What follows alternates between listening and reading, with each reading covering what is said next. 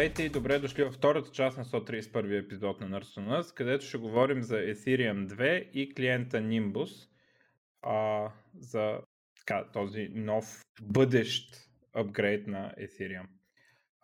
Искам да припомня, че за Ethereum имаме епизод, момент само да го видя кой точно. Така че ако не знаете какво е това Ethereum, може да идете на епизод 91 с Иво Георгиев, който ни приказа Ethereum, смарт контракти и икота от 2017 година. И сега да почнем да питаме Захари. Първо, какво не било е наред на Ethereum, че ще му го променят и ще правят Ethereum 2? Може да се каже, че абсолютно всяка криптовалута в момента не е реализирала оригиналната си визия. Да бъде разплащателно средство, наложило се широко в реалният свят, което хората използват именно с тази цел, да извършват транзакции помежду си. Има няколко причини за това. Основната причина е, че почти всички блокчейн мрежи имат преклено нисък капацитет, колко транзакции в секунда могат да бъдат изпълнени реално. Но Ethereum 2 като цяло може да се каже, че трябва да реши 3 или 4 мащабни проблема и да оптимизира системата в много други направления. Тя представлява, Ethereum да представлява нещо като пълно пренаписване на всичко, но запазвайки връзката с всички съществуващи баланси от Ethereum 1. И първият проблем, който трябва да се реши, е как да премахнем това огромният разход на енергия, който Proof of Work блокчейните в момента изискват. За целта се минава на една нова система, наречена Proof of Stake, където примерно в момента участниците в нея са около 200 хиляди отделни компютъра, така да се каже, те се наричат валидатори. И бих могъл да ви споделя, че примерно нашият софтуер, който служи за изпълняване на задачата да не е такъв валидатор, работи напълно успешно на устройство от типа на Raspberry Pi. Значи, тук става дума за хиляди пъти намаляне на разхода на енергия, нужен за администриране на мрежата като цяло.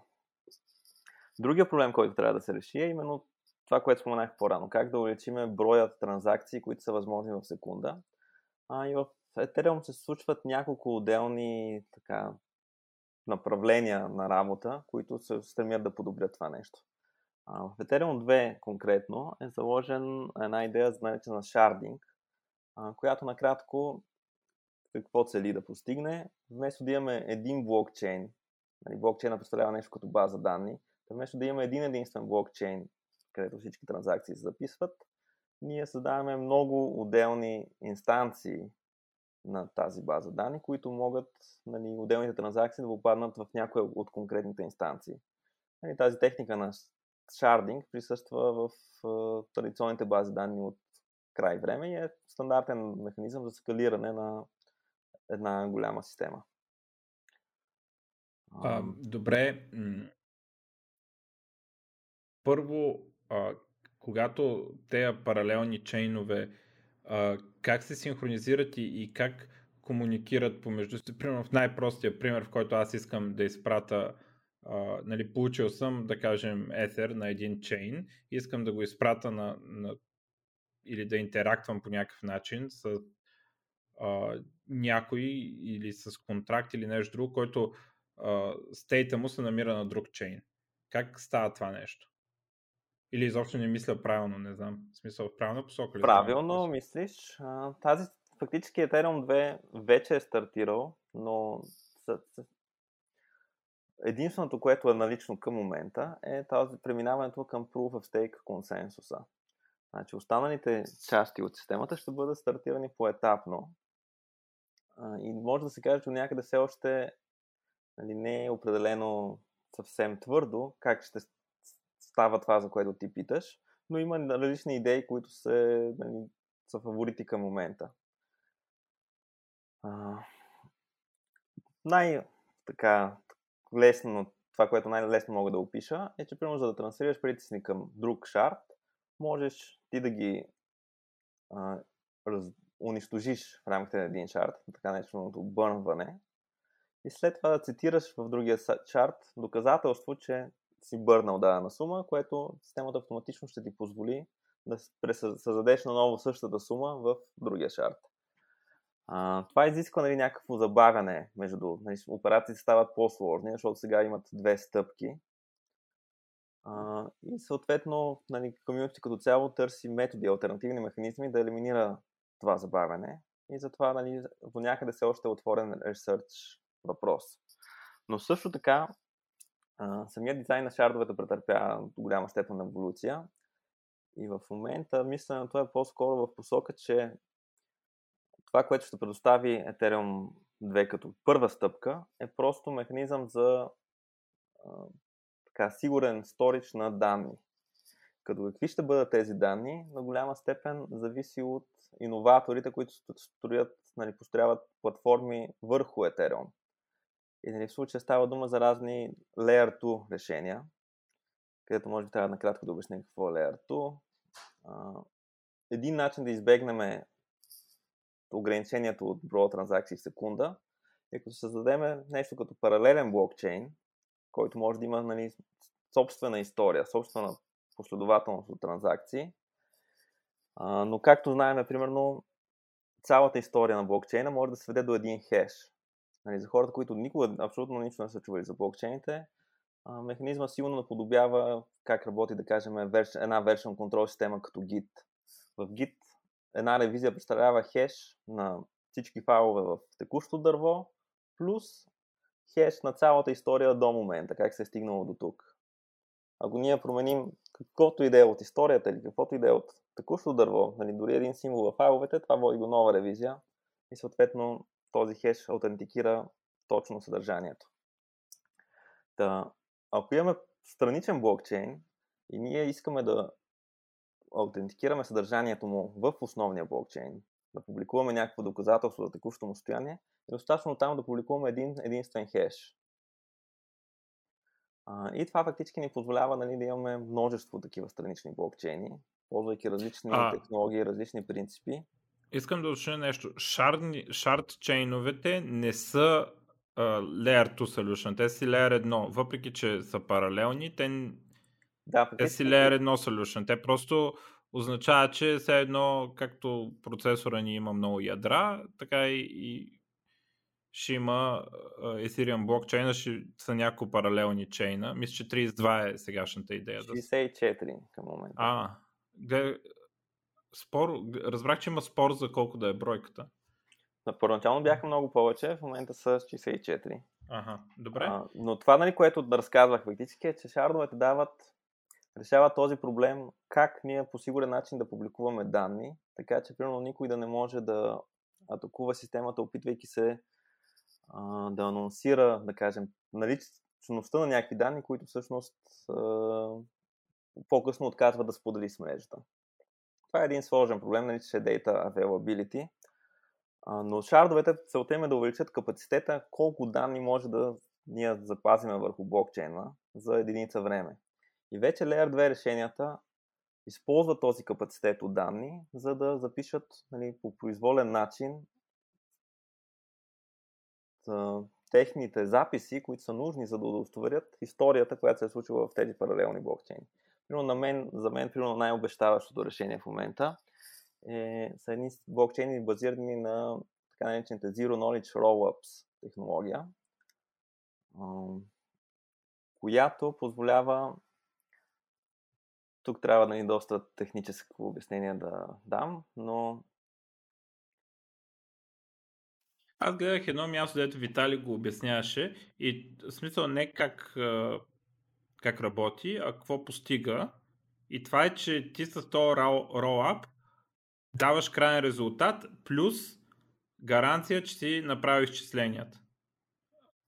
Фактически Zero Knowledge системите като цяло, те са много интересна технология, която ти позволява да решиш следния проблем. Представи си, че имаме една програма, написана на даден език за програмиране. По-точно на дадена виртуална машина, която използва някакъв набор от инструкции.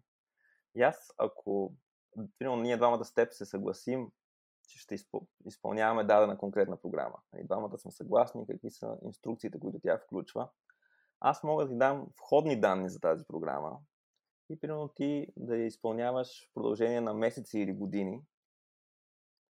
И накрая, когато получиш резултата, аз можеш да ми докажеш, че този резултат е верен. Аз мога за милисекунди да се убедя, че резултата, който ми даваш, е наистина резултата от тази програма, която сме се съгласили предварително, върху инпута, върху който сме се съгласили също предварително. И това с нормален компютър не може да стане, защото единствен начин да се уверя дали резултата е верен, е сам да изпълня изчислението, което отново може да ми отнеме месеци или години. Това е изключително интересно. Много ли е сложна криптографията за това нещо? Аз това ми е в to-do за ридинга и се чуда изобщо дали да се пробвам. Хем е сложна, хем може би не чак толкова. Мисля, че по силите на човек, нали, който се е справил добре, примерно с гимназиалната математика, използват се, нали, операции върху полиноми. Да. Може човек, има, попадал съм в такива ресурси, които все едно започваш от гимназиалната математика и надграждаш с допълнителните понятия само върху нея, за да стигнеш до момента, в който схващаш цялата система. Добре. Хубаво. Това е, доколкото знам, те roll-ups са и иновация в криптографията. За разлика, примерно, от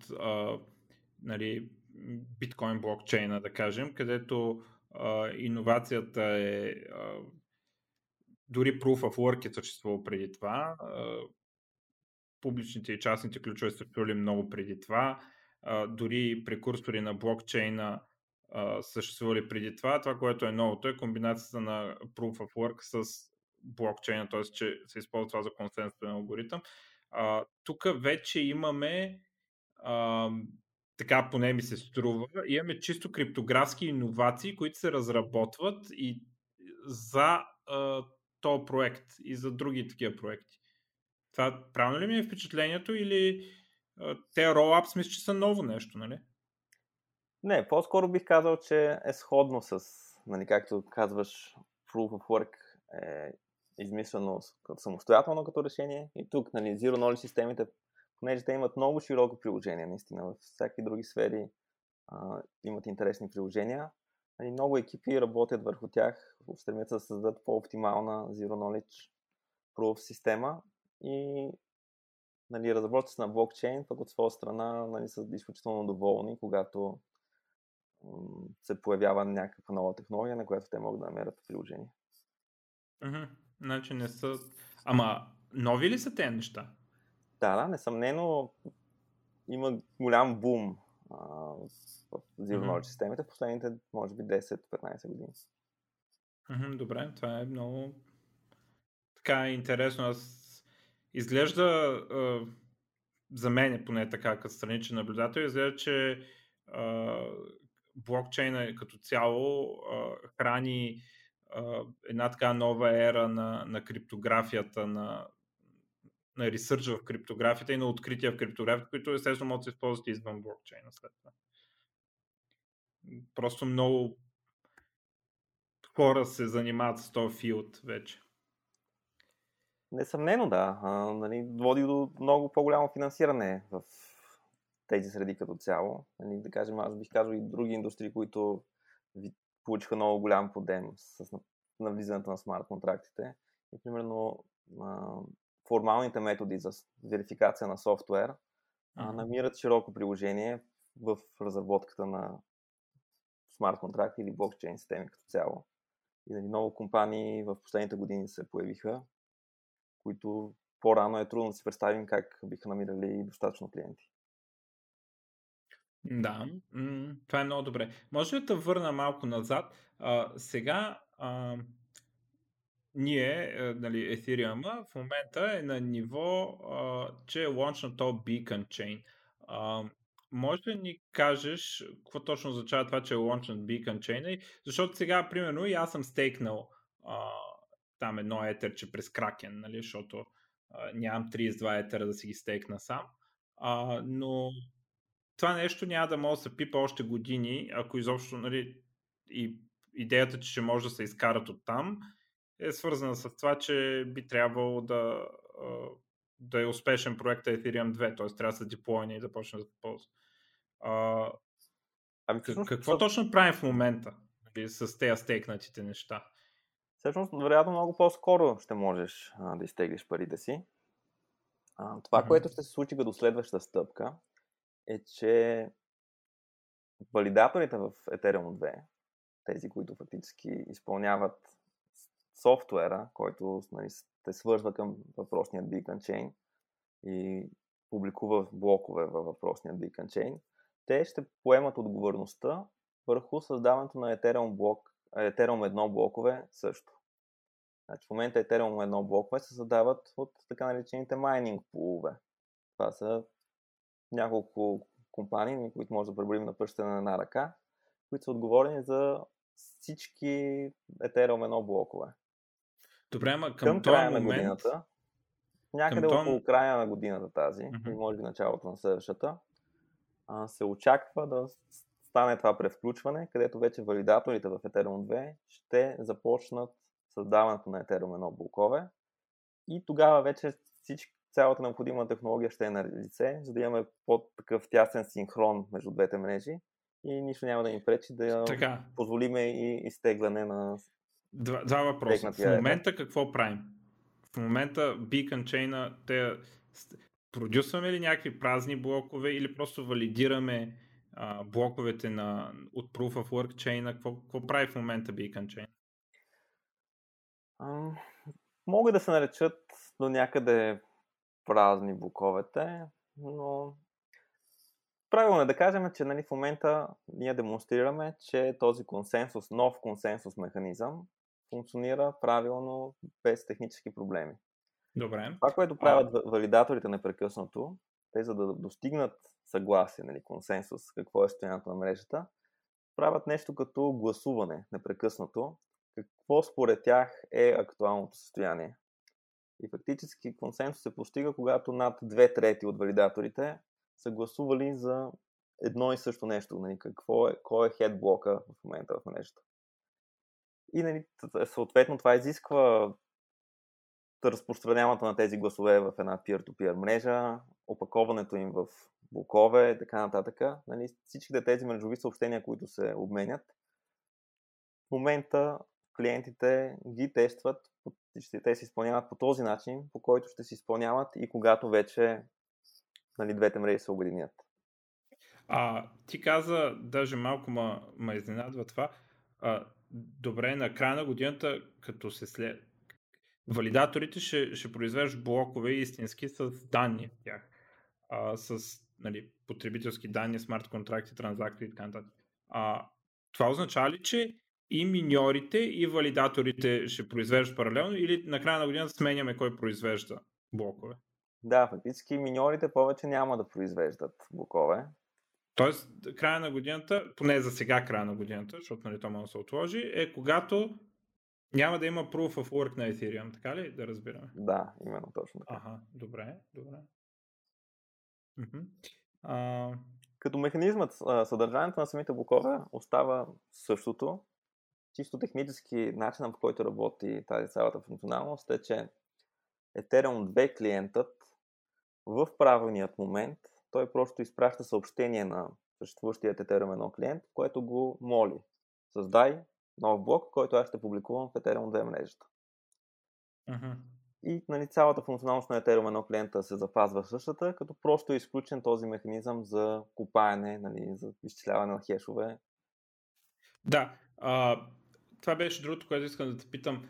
Има ли планове и въобще свързани с Ethereum 2, а не просто подобрения, свързани с Proof of Stake, свързани с Beacon Chain, с Shard Chains и с всичките други неща,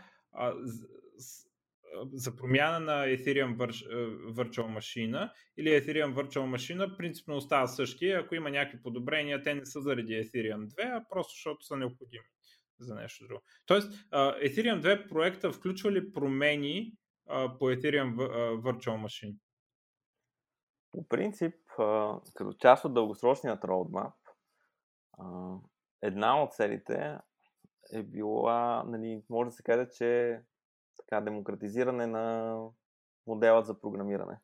И нали, това се е заложено като идея да се постигне чрез превключването към WebAssembly като основен език, нали, основен механизъм за създаване на смарт-контракти. И това означава, че ние ще може да ползваме всички езици, които се компилират до WebAssembly, които вече стават доста, за да пишеме смарт-контракти. Но това е все още спекулация, нали, това е в бъдещите фази на Ethereum. Със сигурност EVM ще се запази в някакъв вид за доста години напред. Най-вероятно е, ако се въведе модела с WebAssembly, той действа паралелно на EVM за известно време. Като се предполага, че просто нали, хората ще имат стимули, посредством да кажем цената на изпълнение на код. Примерно, ако цената на изпълнение на код е по-ниска в WebAssembly, това ще мотивира и създателите на приложения и потребителите да мигрират към нали, по-ефективната платформа. Добре. Искам да те върна на това, което каза, че вашия клиент работи на Raspberry Pi. Аз знам, че големия проблем всъщност на Ethereum изпълнението нали, на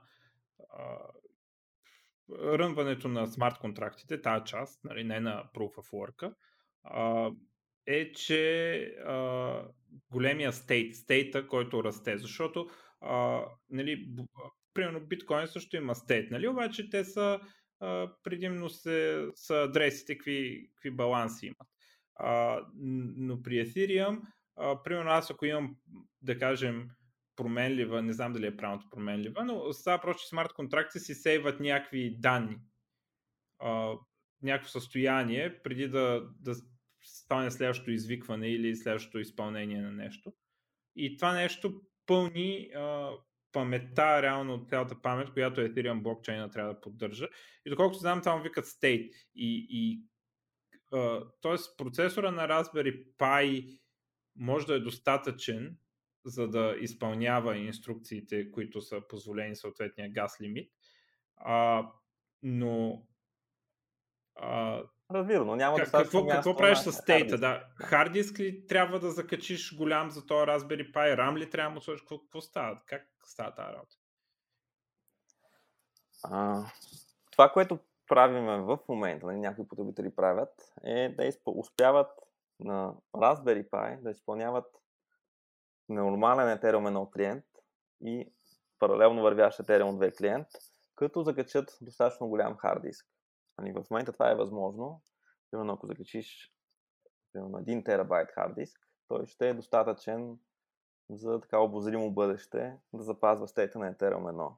Но има няколко нали, обещаващи разработки, които са част от roadmap-а на Ethereum 2, които трябва да намалят изискването за клиентите нали, от гледна точка на storage. Значи, едното предложение то е много радикално и е механизъм за клиентите да работят без storage, така наречените stateless клиенти.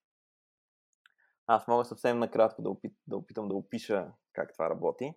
Значи, в момента, когато ни някой публикува нов блок, в него са записани транзакции, които ни включват произволен код, който ще манипулира стейта. Може да чете от него, да записва от него на различни адреси.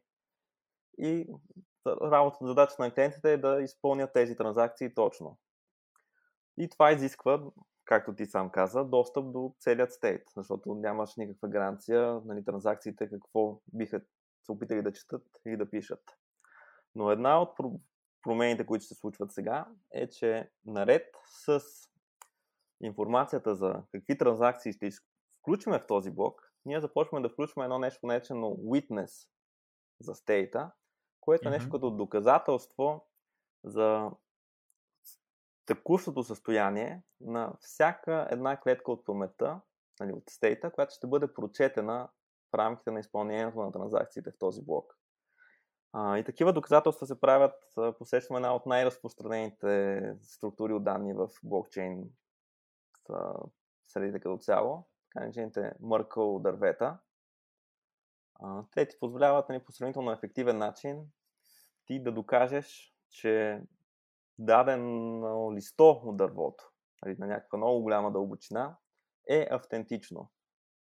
И за целта просто е достатъчно да публикуваш пътят на достигане на това листо, тръгвайки от рут, клона на дървото.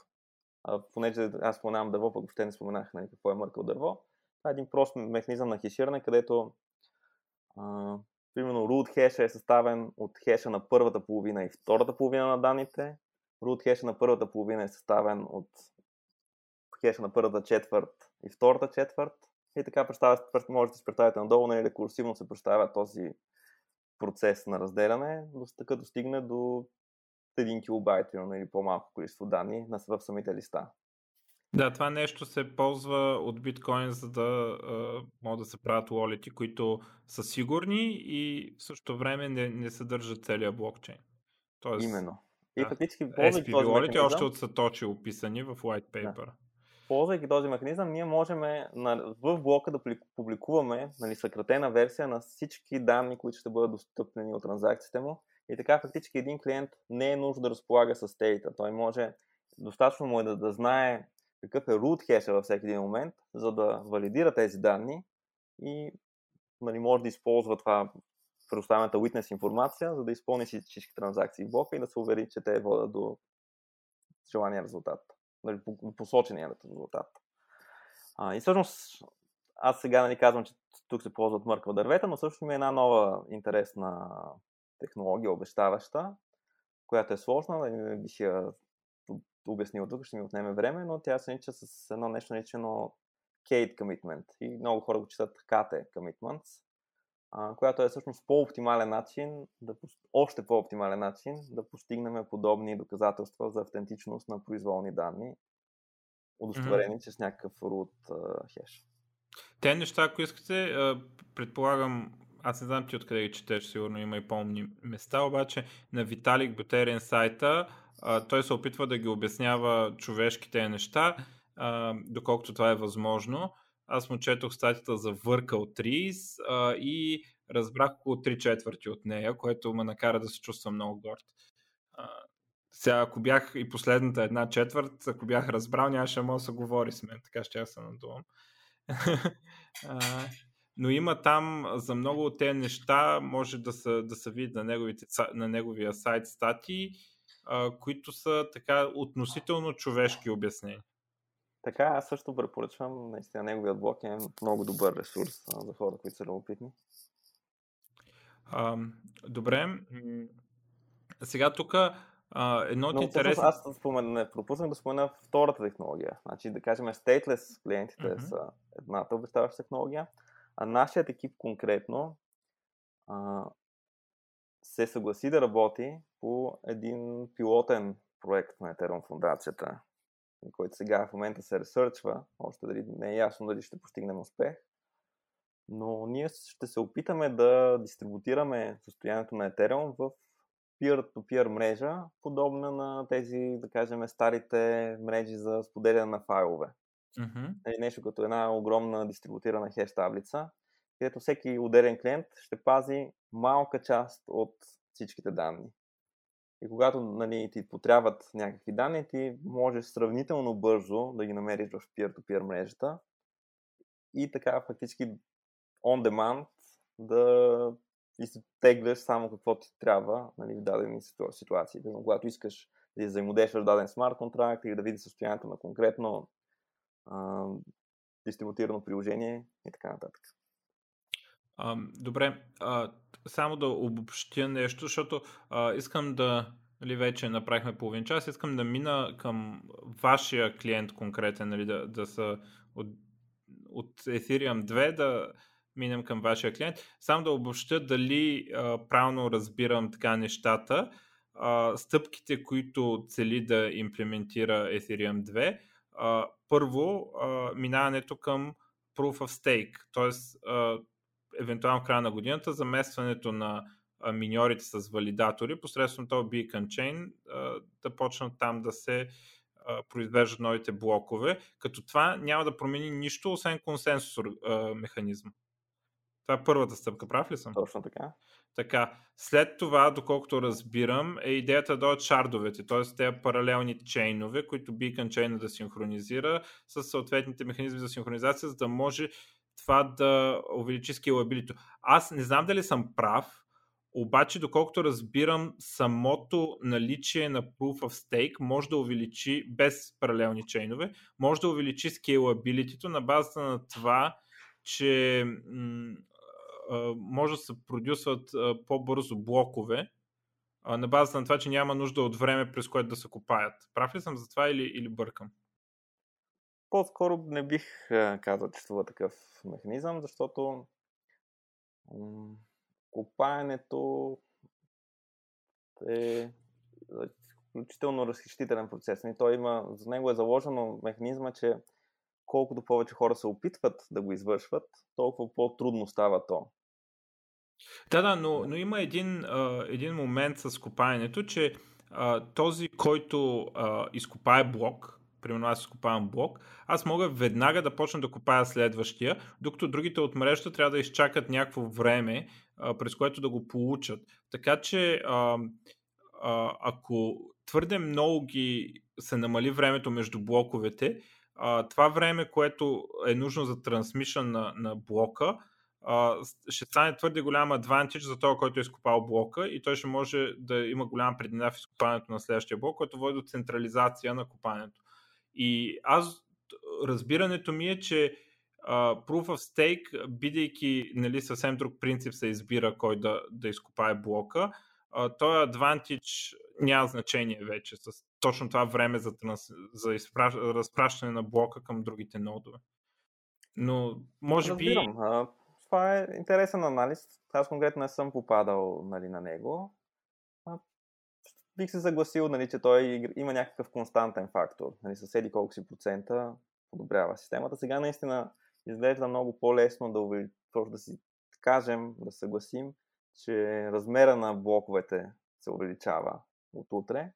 И, нали, единствените съображения тук, които ще имаме, са чисто мрежови. Нали, дали могат достатъчно бързо да се разпространят до всички участници в мрежата тези блокове, дали на най-слабите устройства, които искаме да поддържаме, те са могат да изпълнят транзакциите достатъчно бързо и така нататък. Нали. Съображенията са да не създадем център. Примерно една от основните цели на компанията, в която аз работя, Status, е да направи възможно да имаш напълно функционален Ethereum клиент върху телефон.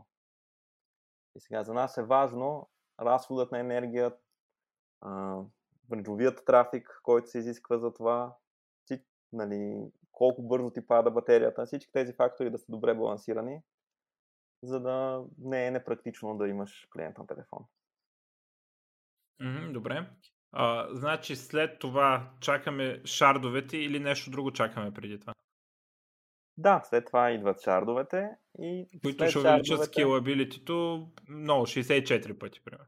Айде да не кажем 64, защото, нали... Но паралелно с шардовете вече стартират множество Layer 2 решения, които също ще увеличат допълнително скейлабилитито. И тук, нали, двата фактора трябва да се умножат. Ако Layer 2 решенията го увеличават 100 пъти и шардовете 64 пъти, общото увеличение е 6000 пъти. Да. Добре, това мен много ми харесва, да. Така, да минем, айде, аз тук даже имам някакви други въпроси, дето съм чул така критики към това, ама айде вече да минем към вашата работа. Сега, вие имплементирате такъв нод, какво мога да ни кажеш за, нали, целите, другите, не знам как са, дали другите конкуренти ли е правилната дума на другите, които имплементират нодове, къде са насочили вие, каква е разликата? Естествено, едно от интересни неща е, че ползвате NIM, нали? Да ни кажеш какви технологии ползвате и така нататък. Въобще разкажи за... Тук вече не знам и какви въпроси ти задам, защото не съм хора да ви гледам проекта толкова много, освен, нали, че съществува. Добре, аз не бих нарекал другите екипи, не бих използвал точно думата конкуренти, защото всички екипи работят в много тясна колаборация. Истината е, че, нали, всички работим заедно с ресърч екипите на Ethereum фундацията и всички екипи получават финансиране от Ethereum фундацията за работата си. Така че има наистина много тясна колаборация между отделните екипи.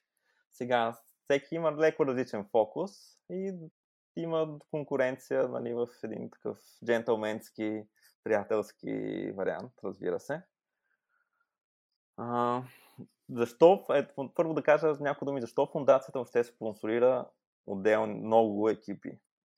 Идеята тук е, че ако се случи някакъв проблем, примерно се открие vulnerability, пробойна в сигурността на някои от клиентите, е нужно цялостната екосистема да не бъде изложена на прекалено голям риск, да няма така наречената монокултура, където един проблем може да порази абсолютно цялата популация от потребители. Ако потребителите имат алтернативи, те бързо могат да преминат на друг клиент, това дава известна доза допълнителна сигурност за всички. Отделно, всъщност, Ethereum като платформа ще е по-успешен, ако за всякакви езици за програмиране са налични библиотеки за работа с Ethereum. И затова фактически фондацията стратегически спонсорира имплементации на различни езици. Ние в момента имаме Rust, Go, Java и NIM. Това са клиентите, които успяват, нали, да се движат така на греба на вълната. Малко ме разочароваш. Аз видях един C-Sharp клиент, ама явно той не е от те. Да. Може би, нали, малко догонващ клиента на JavaScript и да, има експерименти с C-Sharp, така доста по-изостават. Надявам се и те да успеят, нали, в един момент. Проблемът е, че те стартираха твърде късно, нали, не отделят достатъчно ресурси, може би все още. И така. Но с какво е различен нашия клиент, да кажа някои думи за това. Аз вече споменах, че, нали, основната цел на статус, компанията, която стои зад клиента, е да направи практично използването на Ethereum върху телефон. Да кажем, ако основната цел на Consensus, клиента, който разработва Java версията, е да задоволи всички нужди на някакви Enterprise потребители на Ethereum с големи дейта центрове и така нататък, които в рамките на тези дейта центрове да примерно архивират всякакви данни за Ethereum и така нататък. Нашата цел е с минимални ресурси, нали, възможно най-оптимално написан софтуер, да, нали, хабиме минимално количество памет, минимално количество енергия, като от гледна точка на батерията на телефона, и да постигаме висока ефективност. И мисля, нали, сега е малко рано, нали, клиентите да са силно профилирани, нали, всеки да е влязъл в някаква отделна ниша, но ние вече се различаваме от останалите, може да се каже, че сме, нали, по-леки и по-оптимални от точка на ресурсите. Добре, вашия клиент може да е валидатор и в същото време явно... Аз не мога да си представя валидатор, който ръмва от телефон. В смисъл, сигурно е възможно, ама не би било практично, защото основният фичър на валидатора е, че седи онлайн. А пък, нали, телефон... Да, прав си. Едно от, всъщност, другите много интересни, нали, въведения в Ethereum 2 е, че мрежата позволява нов механизъм за синхронизиране. Нали, ако ти си така наречен лек клиент, light client, вече по по-оптимален начин ще можеш да удостовериш, нали, информацията, която другите участници в мрежата ти подават, и ти да си сигурен, че тя е автентична, нали, че никой не се опитва да те подлъже, да ти даде някаква информация за фалшивото актуално състояние на кой е най-актуалният блок. Значи, този алгоритъмът, който леките клиенти ще използват за синхронизация, вече е много по-оптимален. И фактически едно от нещата, които ние ще построим, е такъв, нали, пасивен клиент, който не е валидатор, но може много с нисък разход на ресурси да следи какво се случва в мрежата и да създава транзакции, да си провериш баланса, да погледнеш там дистрибутивните приложения, в които си участвал, примерно на LCC стая в дистрибутивната версия на Airbnb, да видиш какво се случва с нея и така нататък. Добре. Много такова. Тоест, ама в този смисъл, вие защо разработвате и валидаторската част? Или тя просто... Защото по принцип Очаквате ли клиента да се ръмва и примерно е така за валидатор? Или да. Очаквате след това, като се там разслои цялата работа, хората използват друг клиент за да си ръмват валидаторите, а вашия на телефона?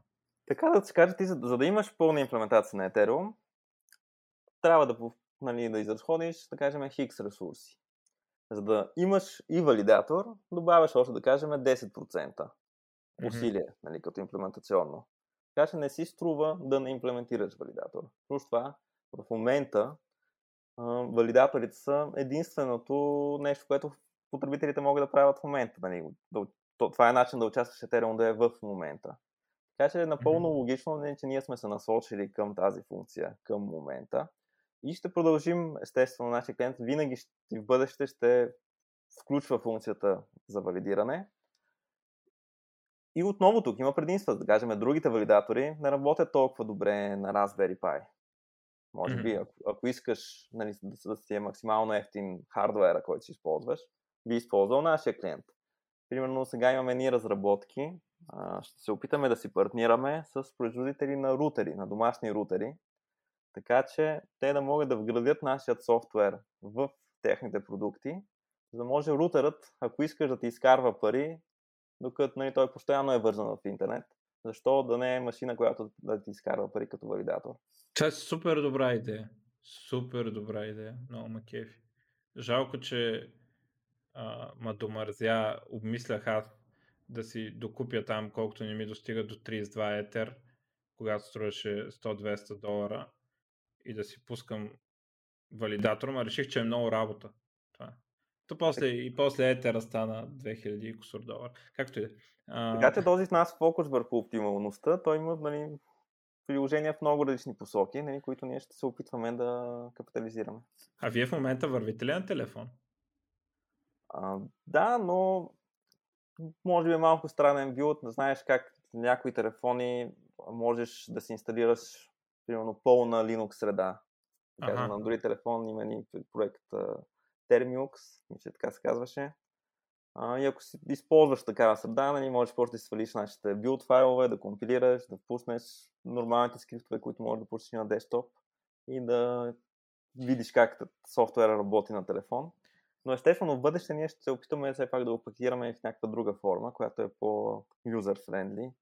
А очаквате ли някога да може да работите на iOS, предвид, че там се разпространява само през магазина и Apple така има тенденция ги забраняте. Въпреки, че уолетите от друга страна са разрешени, така че ви може би по тая линия може да се промъкнете там. Не мога нищо да обещая и да твърдя. Като стане това актуална като следваща стъпка за нашия продукт, ще опитаме да направим каквото е възможно. Добре. Знаеш пък за iOS има така наречения OutStore, което е механизъм да инсталираш произволно приложение на телефона си, като разработчик все едно. Значи ти на компютъра си може да качиш произволно приложение на телефона си от компютъра си, но то е направено да работи примерно само един месец. Това е едно неудобство, което Apple са заложили в системата. Посредством този продукт OutStore, той автоматизира процеса, така че непрекъснато да подновява този expiration период и ти да си ползваш приложението колкото искаш време. Добре. Сега, първо, горе-долу, колко програмиста сте в тази цялата работа? Или е тайна? Нашият екип, той е така плаващ малко, в размера му се променя във времето, но може да се каже, че сме били между 7-8 човека през по-голямата част от времето. Причината да е плаваща е, защото ние стартираме нови проекти. Това, което споменах малко по-рано, тази инициатива да дистрибутираме стейта на Ethereum, в момента това е нещо като отделен проект, който не е част от самия клиент. То си е едно отделно приложение, отделна програма, която се разработва с обществена peer-to-peer мрежа и така нататък. И хората, които работят по него, реално не допринасят за разработката на Ethereum 2 клиента.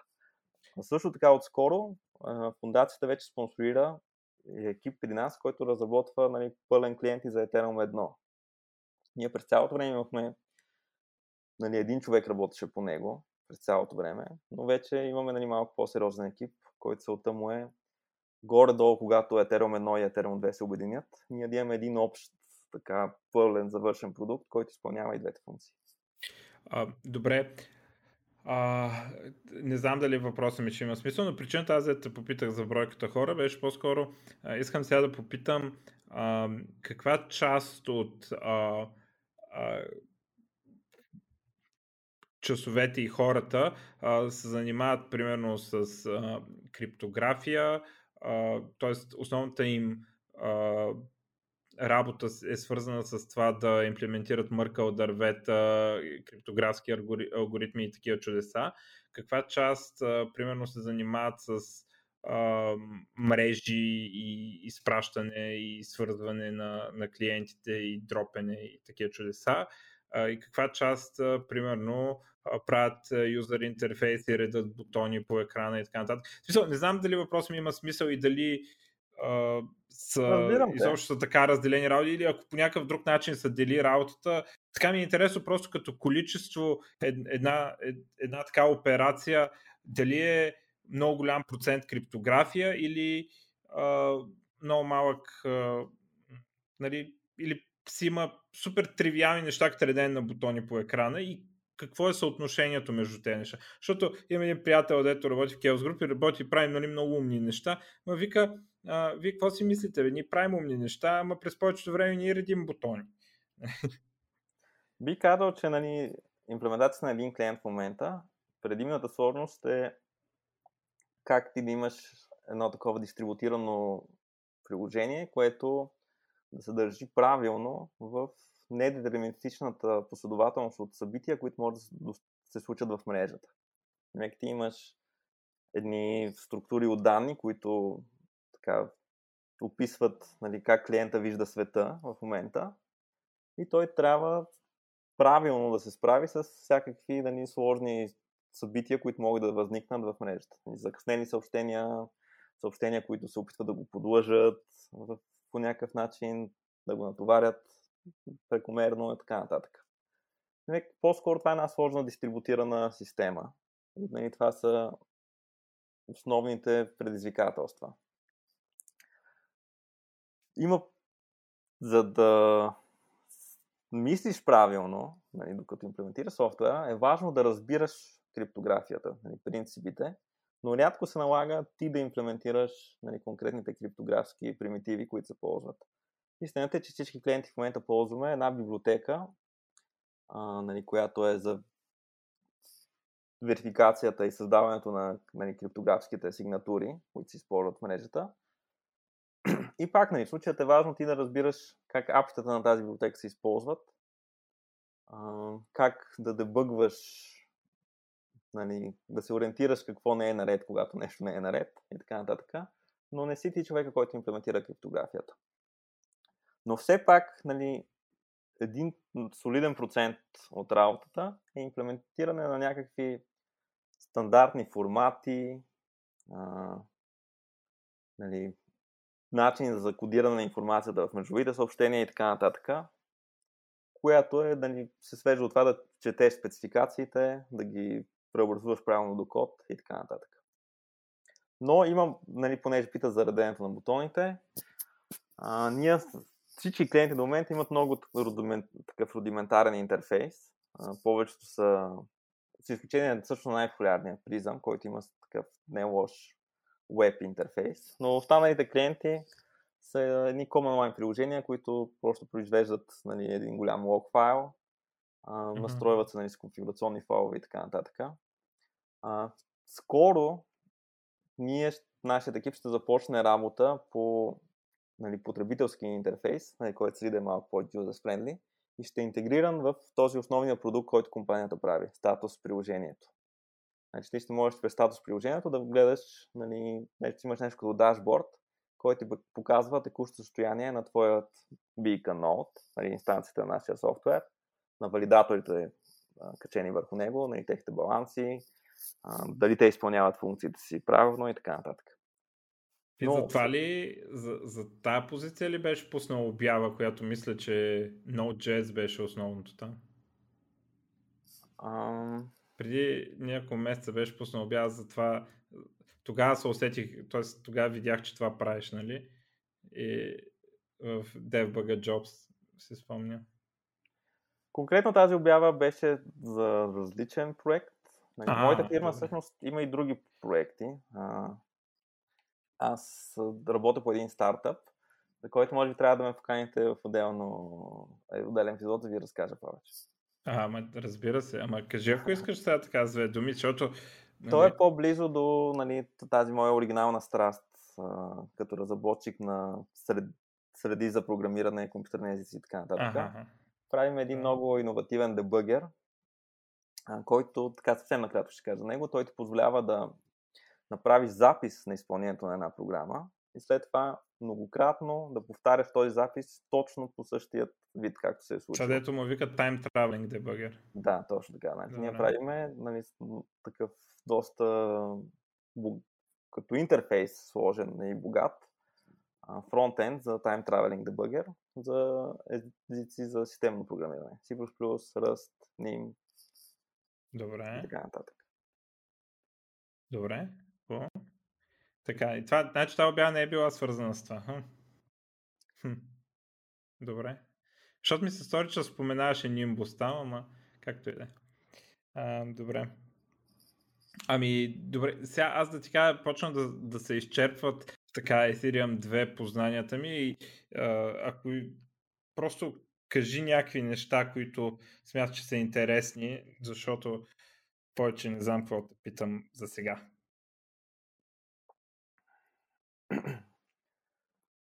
Какво мога да добавя? Фактически, понеже пита все пак, нали, моя обява и така нататък, всъщност ние винаги може да се каже, че имаме интерес към хора, които биха допринасяли към проекта. Фактически ние имаме една програма, която наричаме Bounty програма.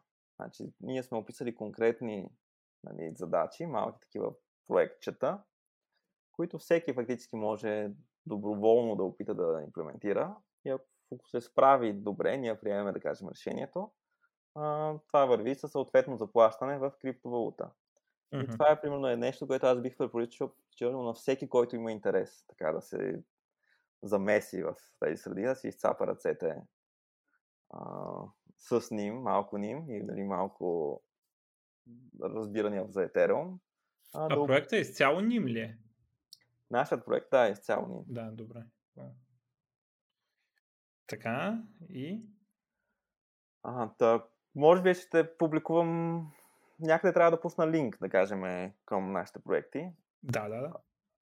За да се свържи с мен човек, нали, ако има интерес към такива задачи, най-лесният начин е да се присъедини към Discord-а на нашия проект, който е публичен. Има линк към него от GitHub репозиторито ни, така от най-горе, едни баджове. И там може да ме намери, аз съм Захари. Ако имате интерес, нали, бих могъл да помогна на всеки да направи първите си стъпки. Да, което ми напомни, че този епизод забрах да кажа и към нашия Discord да се присъедините. Така, който го има също на нашия сайт. Добре. Бих казал също и за този дебъгер, който споменах. За него също пък имаме нужда от помощ. Той е, може би, е интересен за хората, които им, нали, са запалени, имат страст към средите за разработка. Там вече, нали, уменията, които се изискват, са малко по-близо до, нали, това програмиране на едни богати, нали, лесни за ползване интерфейси.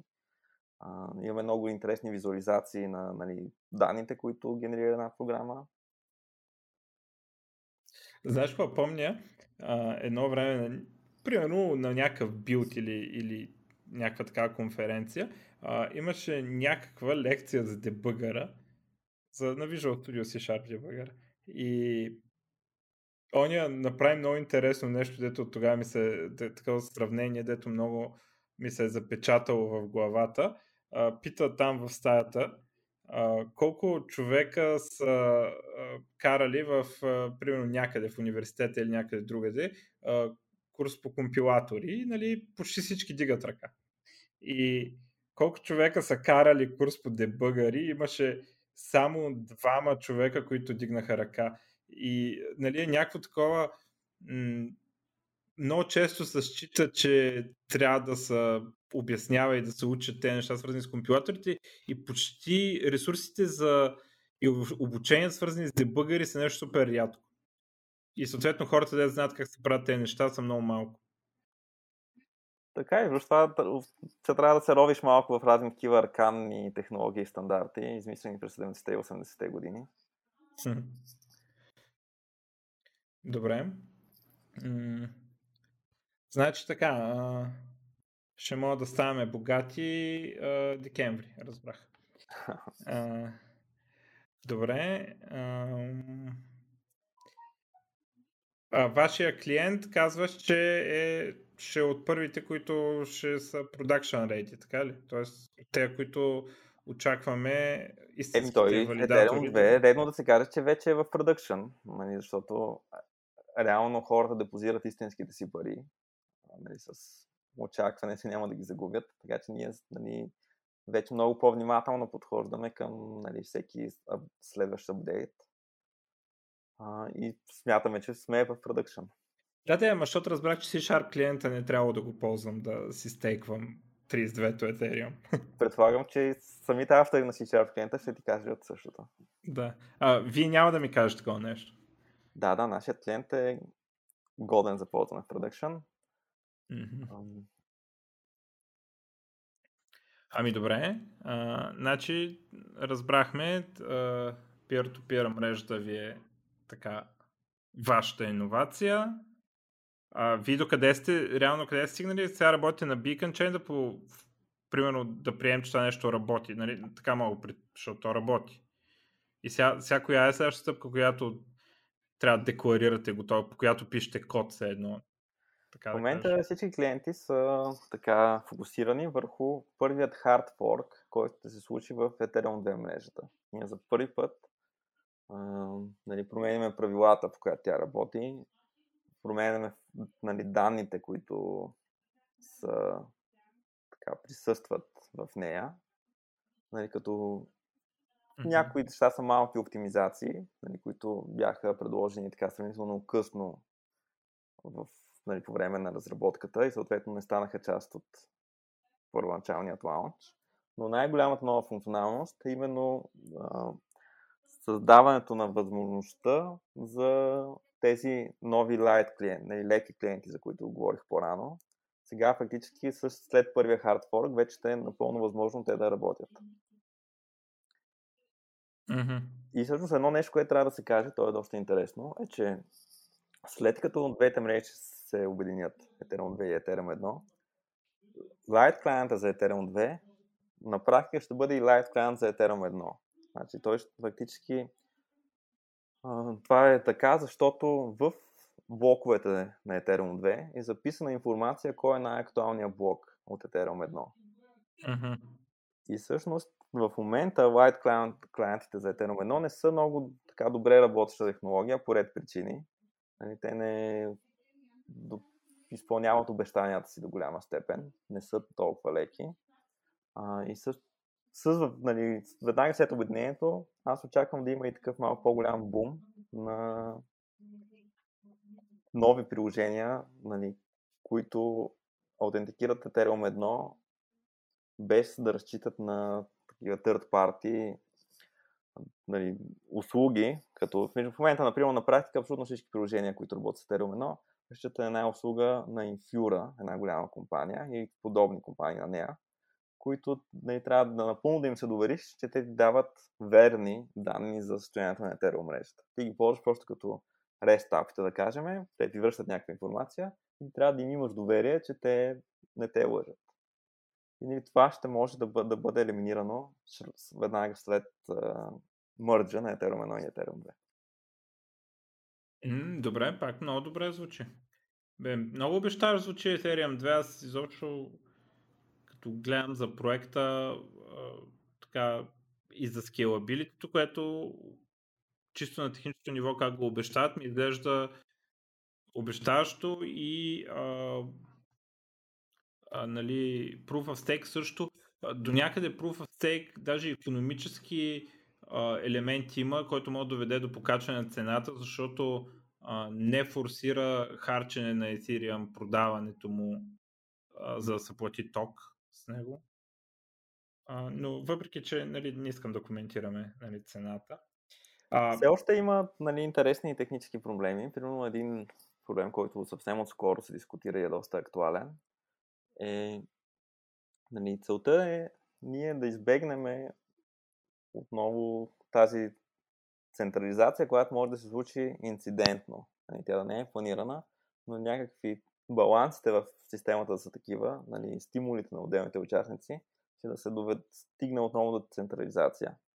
И примерно един изненадващ път, по който това може да се случи, е, че в момента авторите на Ethereum едно блокове, те имат едно такова предимство пред всички останали участници, че могат да изкарват пари от блоковете, като разместват транзакциите или публикуват собствени транзакции в тях. Но понеже има това много... Това е Miner Extracted Value, което точно му казва. Да. А чакай, това не важи ли и за Proof of Stake дори с по-голяма сила? Ами, по-скоро не е с по-голяма сила, но точно проблемът е, че все още е на лице и това може да породи проблеми. Аз първо да кажа нали, за слушателите, съвсем малко да придобия представа какво е това Miner Extracted Value. Най-простият пример е следният. Понеже има много децентрализирани борси, вървящи като смарт контракти в Ethereum, често, а пък нали, понеже цените на отделните търгувани под валути или на и други валути се менят, често между отделните борси съществуват възможности за арбитраж. Примерно купуваш нещо на едната борса, продаваш го на друга борса, обръщаш примерно след това обратно в оригиналната валута и от тази нали, последователност от операции ти си сядал на печалба, на сигурна печалба, без никакъв риск. Просто защото си имал способността да публикуваш някои транзакции в правилния момент. И понеже всъщност майнинг пуловете са тези единици, които публикуват всички блокове в мрежата, ние знаем много добре, че те са разработили нали, таен, непубличен софтуер, който непрекъснато следи за такива възможности и ги експлоатира. И сега рискът, нали, който трябва да избегнем, е, че първо участниците в Ethereum 2 няма да бъдат неравнопоставени. Нали, някои от тях ще разполагат примерно, с такъв сложен разработен софтуер, други не, което нали, би довело до това, че тези, които са така по-добре въоръжени, ще бъдат икономически по-успешни и може нали, в дългосрочен план да имат все по-голямо и по-голямо влияние. Да, искам да кажа, че тук проблема не е, че някой прави арбитраж и печели пари. Проблема е, че това означава, че той миньор ще изкара повече пари, с който ще може да купи, примерно ако е Proof of Work, ще купи повече видеокарти и повече неща, с които да стане по-голяма част от мрежата и така да стигне до един момент, в който да кажем, че може да се направи 51% атака или да го конфискува китайца и да атакува Ethereum нали, с неговия хардуер или нещо такова. И проблема тук е, че той всеки може да седне и да разработи такъв софтуер, но за да колкото по-голям си, толкова повече смисъл има от тази инвестиция, защото толкова по-често този софтуер ще се включва и ще прави далаверите и ще... И т.е. за големите има смисъл да платят на програмистите да направят този сложен софтуер, а за малките този смисъл е по-малък и така идеята е, че това ще води до по-големи такива пулове и, да, и те ще съберат повече Ethereum, ще имат повече стейк и така нататък. Именно, точно така. И всъщност, а другата причина е, че ако тази награда е всъщност по-голяма от нормалните награди, предвидени в самия протокол, ако ти чрез това Miner Extracted Value имаш по-големи приходи от наградите заложени в самия протокол, това ще означава, че също тук трябва да смъкне едно нещо по-рано. Кой нали, получава правото да предложи блок, нали, да създаде блок в един момент, е нещо като лотария. Нали, понеже има много участници, се предполага, че ти сравнително рядко ще печелиш тази лотария. И всъщност, ако наградата от печалбата на лотарията е прекалено голяма, ще бъде до някаква степен рационално за участниците да обединят усилия, те да се групират нали, като една клика и да кажат за така, нали, който и от нас в момента да получи шанс да спечели на лотарията, ние ще си поделиме прихода от това. Нали, така получаваш едно много по-добра прогнозируемост на дохода. Вместо да разчиташ на чист късмет, че ще се падне именно на теб тази възможност, нали, което е рядкост, ти ще си съгласиш да участваш в кликата и да имаш по-малък, но по-сигурен доход. И тези клик, нали, възможни клики са друг механизъм на централизация, който се стремим да избегнем. Mm-hmm. Така, и какви решения се мислят в тази посока? Ами, може би за мен лично най-обещаващото решение е една идея, която ще един вид осветли този, нали, целият процес. Ако, примерно, представи си, че създаването на блок разделим отговорността на две части. От една страна, нали, валидатора ще публикува блока, той ще получи някаква награда, но тези други единици ще са отговорни за подреждането на транзакциите в него.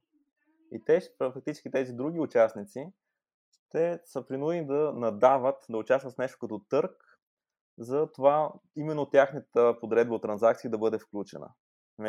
Виж какво се случва сега. Значи, валидаторът публикува блока, но той ще даде, ще избере транзакциите на подреждача, или как да го наречеме, на този, който, нали, се занимава с Miner Extracted Value, който е готов да даде най-голяма цена. Един вид, ако са рационални участниците, те биха дали цена, която е близка до печалбата, която реализират от Miner Extracted Value. Нали така? Защото те просто надават нещо до друг.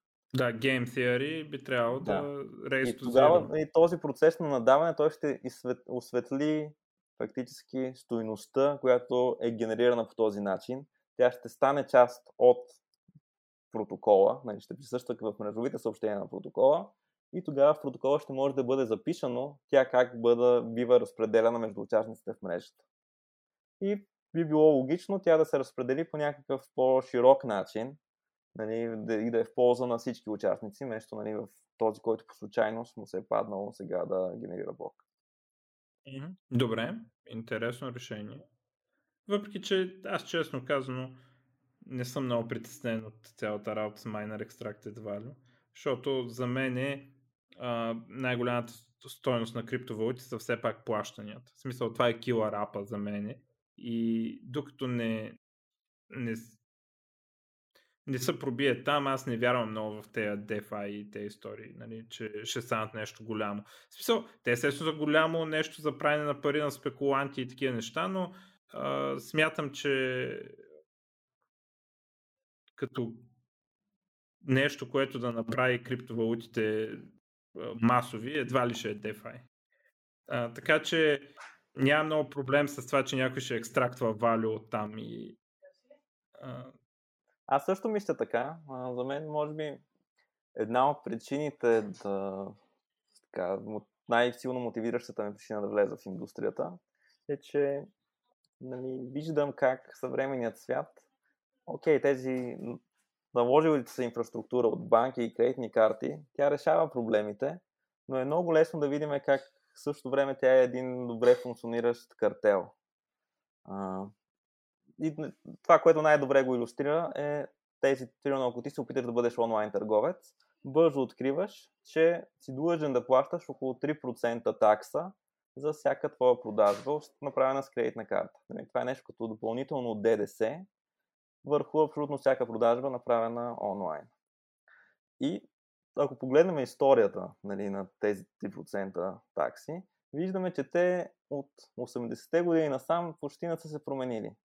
И тогава е било много лесно да бъдат оправдани, защото тези компании са направили наистина много големи инвестиции в инфраструктура, от рода на нови телеграфни линии.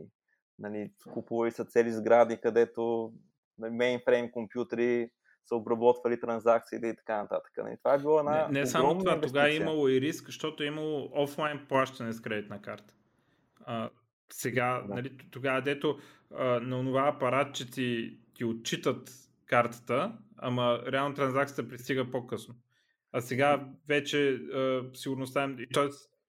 оня може да похарчи повече неща. Те затова в американските филми са кредитни, а не дебитни карти. Нали, защото тогава не са имали тази свързаност да могат да проверят моментално дали има баланс и са принуждали да работят с кредит. Именно, но моята основна мисъл е да се, точно да се замислим това. Значи, те тогава са решили, че 3% е разумна такса. И от тогава, с цялата разработка на технологията, с вече е изключително ефтино. Тази услуга има почти нулева себестойност, но те продължават да изискват същата такса, без никакво техническо оправдание вече. И е ясно, че тук става дума за един, просто е изгодно за тези няколко участника на пазара да не се конкурират един с друг. Те имат едно джентълменско споразумение като картел. И нищо няма да се промени, докато някой нов участник не се намеси на пазара и не дизръпне индустрията по някакъв начин. И ако, да кажем, криптовалутите не постигнат нищо друго, освен това, за мен само по себе си то би било голям успех. Да, аз много повече се притеснявам от възможността и вече демонстрираното желание на тези компании да unpersonват хора, да цензурират хора. Примерно собственика на Gap писаха го, че е нацист и сега никоя банка не иска да му издаде карта. И това е, той човек много трудно функционира. Той функционира, ама с карта от приятели и такива неща, примерно не на неговото име, за да може изобщо да ходи да пазарува в магазина с кредитна карта. И той човек Gap си получава парите с криптовалути, защото никой пеймент процесор не иска да ги такова, защото казаха били нацисти, подкрепили Тръмп и това е. Ако щеш. Той е някакъв там консервативен християнин, примерно. Никакъв нацист не е. Това е. Пишат и Visa, Mastercard банват, PayPal банват, а е успех. И дори това, ако мога да го до някъде да станат някаква степен на популярност на криптовалутите до степен да можеш ти да оцеляваш на криптовалута, което в някои градове в света, сигурно в Хонконг и в Сан-Франциско може и да е възможно. Сега в България трудна работа, но ако стигне до момента на много места по света да може да оцелява само на криптовалута, ще е много добре. И за мен, аз целта ми е тази оригинална визия. Как аз започнах така разговора, това да бъде средство за разплащане. Не е някакъв спекулативен това, което в момента имаме. Просто спекулираме как коя криптовалута ще се повиши цената в бъдеще. Добре, в тази връзка какво ти е мнението за Bitcoin Cash и неговото комьюнити? Защото това е официалната цел и отношението в комьюнитито, въпреки че според мен пиара там е дизастър и голямо набутване се получава от някои личности, свързани с, т.е. примерно като Роджер Върт, просто дет не може да си затворят устата по някой път, дори и да се прави. Но това отношение за да се използват точно за плащания, не да се гледа цената, не е такова. И това отношение към адопшъна, където всеки в това комьюнити ходи да промотира и кара някакви магазинчета да приемат тази валута, е точно този тип отношение и те причини да се ходи в криптовалутата. Ти имаш ли впечатление? Аз не следя много добре биткоин какво се случва. Имам опитвам се да имам така широк поглед върху криптовалутите като цяло. Има проекти, които са ми интересни. Биткоин ми се струва, че е прекалено така затънал в липса. Трудно е там някой да промени технологията. Да, аз за биткоин кеш питам, защото точно там идваше конфликта. Дори биткоин кеш, аз ми е трудно да си представя как може Proof of Work да бъде заменено с нещо различно. Защото просто всички участници в биткоин, прекалено големи са интересите на съществуващите индустрия за купуване на биткоин и ми се струва, че ще първо не виждам който идея друг да предлага. Защо смяташ, че Proof of Work е проблема. В смисъл, аз разбирам, що е проблем в някакъв смисъл, ама той не е причината да не се приема в магазина биткоин или биткоин кеш или каквото и да е друго, нали? Не е proof of work. Proof of work за мен е проблем, нали, по очевидната причина, че просто имаме разход на електричество, който е по-голям от някои не малки държави в света вече. И в един момент, нали, политически, ако имаме достатъчно добра алтернативна технология, според мен ще стане политически неприемливо. Нали, само на основата на това, прекалено много хора лесно ще могат да критикуват технологията и тя трудно ще може да се защити. Good point. Ще почнат, забраняваме го, защото имаш много въглеродни емисии, примерно. Ще използва като такова. Добре. Право, да. Списал има лойка в този аргумент, много стилен. Особено когато искаш да влезеш всяко магазинче, не да си просто нещо, което хората си го държат като злато. Защото ако е нещо, което се държи като злато, е малко по-трудно да го забраниш. В смисъл, както го забраниш тук, като аз ще иде и ще го продам другаде, ако ми трябва да го ликвидирам. Но ако целта е да го използваме като разплащане ежедневно, възможността да се забрани, т.е. вероятността, нали, и всяка сламка, която им се дава като повод за забрана, е лошо нещо. Нали, в смисъл, риск, който може би не би трябва да се приема. Добре, това е. Даже не се бях замислил за този аргумент. И не, че също така, за мен лично хайпа изпреварва технологията все още в криптосредите. И ние имаме дълъг път да извървим, нали, в който ние усъвършенстваме технологията.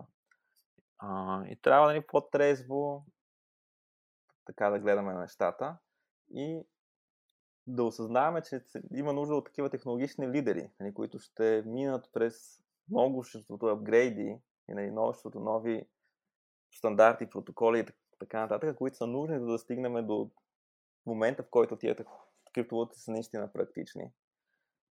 И затова проекти, където аз виждам активна разработка, за мен имат по-добро и обещаващо бъдеще от, нали, биткоин, който се е осифицирал до голяма степен в един конкретен вид. И не е ясно дори кои са така, екипите и групите, които го развиват. Добре. Валидни аргументи. От друга страна, според мен и аз това като човек, който беше твърдо в биткоин кеш лагера, но след това наблюдавах някои неща, които се случиха там, като желанието на всеки да форква с всякаква идея и многото спорове. Аз забелязах, че в самото immutability има value. В това, че биткоин не се променя, това също има стойност. Защото никой не води спор за това как да променим биткоин, защото един вид вече е казано, че биткоин не се променя. И да, добавят се някакви неща. Аз не казвам, че биткоин няма разработки, но не можеш да искаш много радикални промени там, просто е така, защото било малко по-добро. Което има стойност, според мен, и в това нещо да не се променя. И дори в някакъв смисъл е хубаво, че имаме проект като Ethereum, който е, нали, огромен проект. Нали, зависи каква ти е метриката, може и да е по-голям от биткоин. И биткоин, който е консервативен, и Ethereum, който е много смело се променя по много радикални начини. И двете имат стойност по някакъв начин, според мен. Ами аз ще изпълня едно нещо като пример, което е актуален пример. В Ethereum има така наречената difficulty bomb, нали, който е нещо като механизъм, който трябва да принуди хората да преминат на proof of stake в бъдеще. Нали, замисълът е, че става все по-трудно да се минират нови блокове, но към момента, в който стане напълно непрактично и, нали, ако съществува тогава форк на Ethereum, нали, ако Ethereum вече предлага proof of stake, хората ще трябва да превключат на него. Но сега се появи съвсем скоро един такъв аргумент, че в момента в Ethereum 2 няма подобен механизъм. Нали? Което няма механизъм, който кара хората да апгрейднат в бъдеще. Те ако искат, нали, могат чисто от инерция, от латентност да останат с някаква актуална текуща версия. И всъщност аргумента беше, че ако ти заложиш принуда за апгрейд в бъдеще, това е равносилно на провеждането на избори в една демокрация. Нали, когато дойде момента за апгрейда, различни екипи ще предлагат различна визия за това как трябва мрежата да се промени. Нали, най-простият апгрейд е, просто изменяме, преместваме периода на difficulty бомба за по-напред. Нали, преместваме следващите избори за след 4 години. Никаква промяна не правим в протокола. Но и това включително е съзнателно решение на потребителите. Те трябва да изберат софтуера, който е взел решението да не направи никаква промяна, освен нали, пренасрочването на така наречените избори. И аз лично смятам, нали, че по-скоро това е добрият модел, защото при други режими нали, за опция за въвеждане на демокрацията в блокчейн протоколите, винаги стува този проблема на така наречената нали, апатия Золта на гласуващите. Да. Обикновено просто хората не им се занимава и никой не участва в... Нали, освен най-тея нали, да. Уеловете, дето имат най-много. Именно, да. Mm-hmm. И аз, лично за мен, това е един добър аргумент. Аз съм застъпник на тази идея, да въведеме този форсиран избор през някакъв период от време. Защото истината е, че блокчейните те представляват нещо като демокрация. Нали, ако всички решим да променим правилата, сме в силата да го направим и действието, което извършваме, просто координираме превключването към нова версия на софтуера. Ами аз по-скоро държа на другата такова, но за мен е много важно да има мейджър блокчейнове, които са на едното мнение и такива, които са на другото мнение.